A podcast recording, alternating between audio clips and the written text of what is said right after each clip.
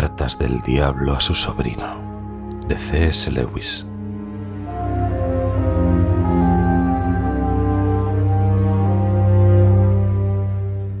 Mi querido orugario. Hasta con Babalapo tienes que haber aprendido en la escuela la técnica rutinaria de la tentación sexual, y ya que para nosotros los espíritus todo este asunto es considerablemente tedioso, aunque necesario como parte de nuestro entrenamiento, lo pasaré de largo. Pero en las cuestiones más amplias implicadas en este asunto, creo que tienes mucho que aprender. Lo que el enemigo exige de los humanos adopta la forma de un dilema, o completa abstinencia o monogamia sin paliativos. Desde la primera gran victoria de nuestro Padre les hemos hecho muy difícil la primera y llevamos unos cuantos siglos cerrando la segunda como vía de escape. Esto lo hemos conseguido por medio de los poetas y los novelistas, convenciendo a los humanos de que una curiosa y generalmente efímera experiencia que ellos llaman estar enamorados es la única base respetable para el matrimonio, de que el matrimonio puede y debe hacer permanente este entusiasmo y de que un matrimonio que no lo consigue deja de ser vinculante. Esta idea es una parodia de una idea procedente del enemigo.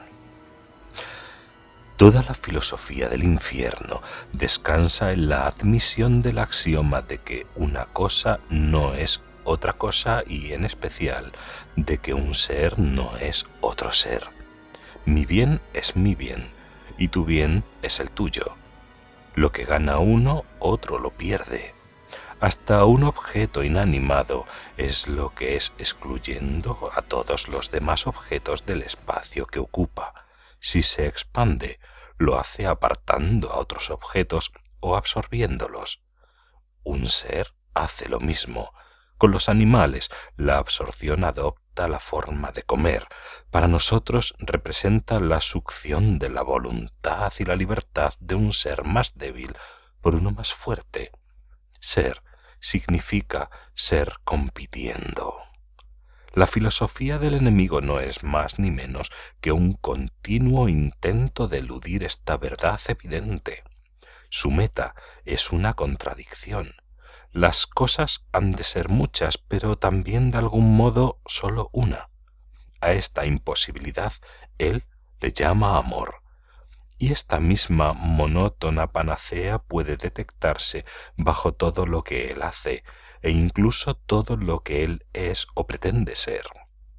De este modo, él no está satisfecho, ni siquiera él mismo con ser una mera unidad aritmética, pretende ser tres al mismo tiempo que uno, con el fin de que esta tontería del amor pueda encontrar un punto de apoyo en su propia naturaleza.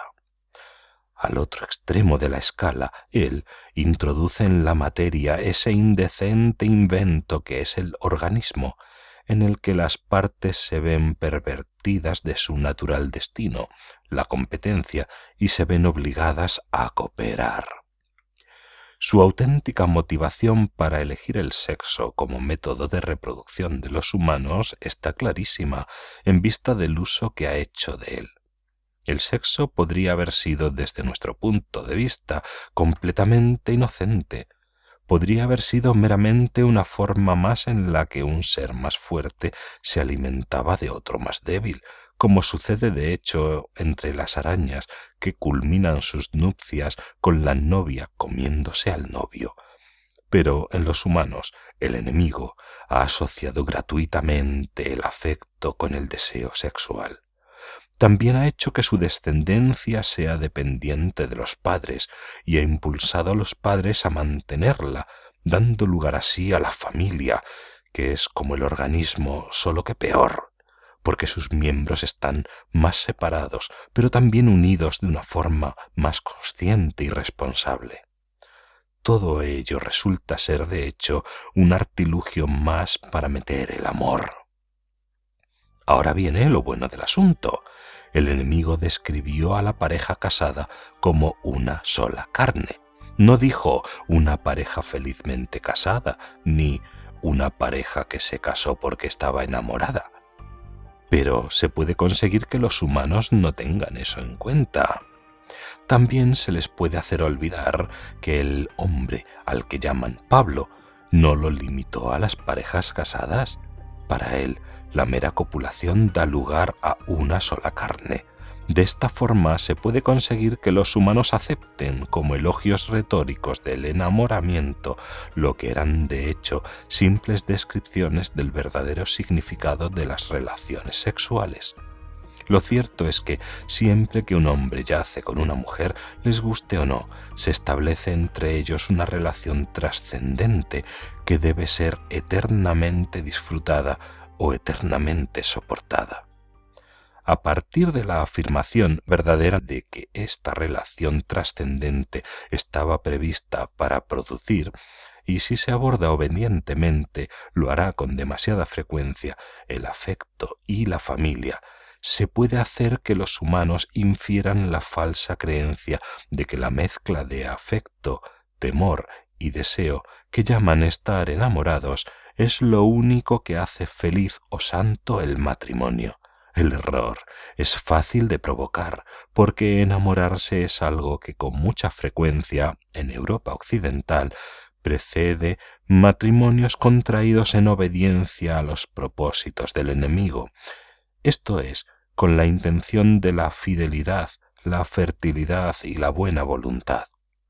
Al igual que la emoción religiosa muy a menudo, pero no siempre, acompaña a la conversión.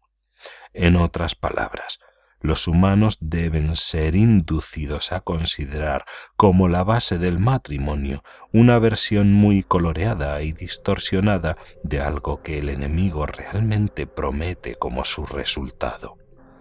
Esto tiene dos ventajas. En primer lugar, a los humanos que no tienen el don de la continencia se les puede disuadir de buscar en el matrimonio una solución porque no se sienten enamorados y gracias a nosotros la idea de casarse por cualquier otro motivo les parece vil y cínica. Sí, eso piensan consideran el propósito de ser fieles a una sociedad de ayuda mutua para la conservación de la castidad y para la transmisión de la vida como algo inferior que una tempestad de emoción. No olvides hacer que tu hombre piense que la ceremonia nupcial es muy ofensiva. En segundo lugar, cualquier infatuación sexual mientras se proponga el matrimonio como fin será considerada amor y el amor será usado para excusar al hombre de toda culpa y para protegerle de todas las consecuencias de casarse con una pagana, una idiota o una libertina. Pero bueno, ya seguiré en mi próxima carta.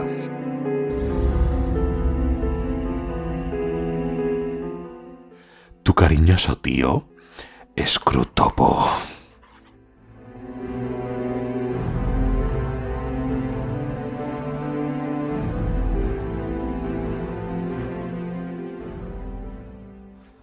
Cartas del Diablo a su sobrino, de C.S. Lewis,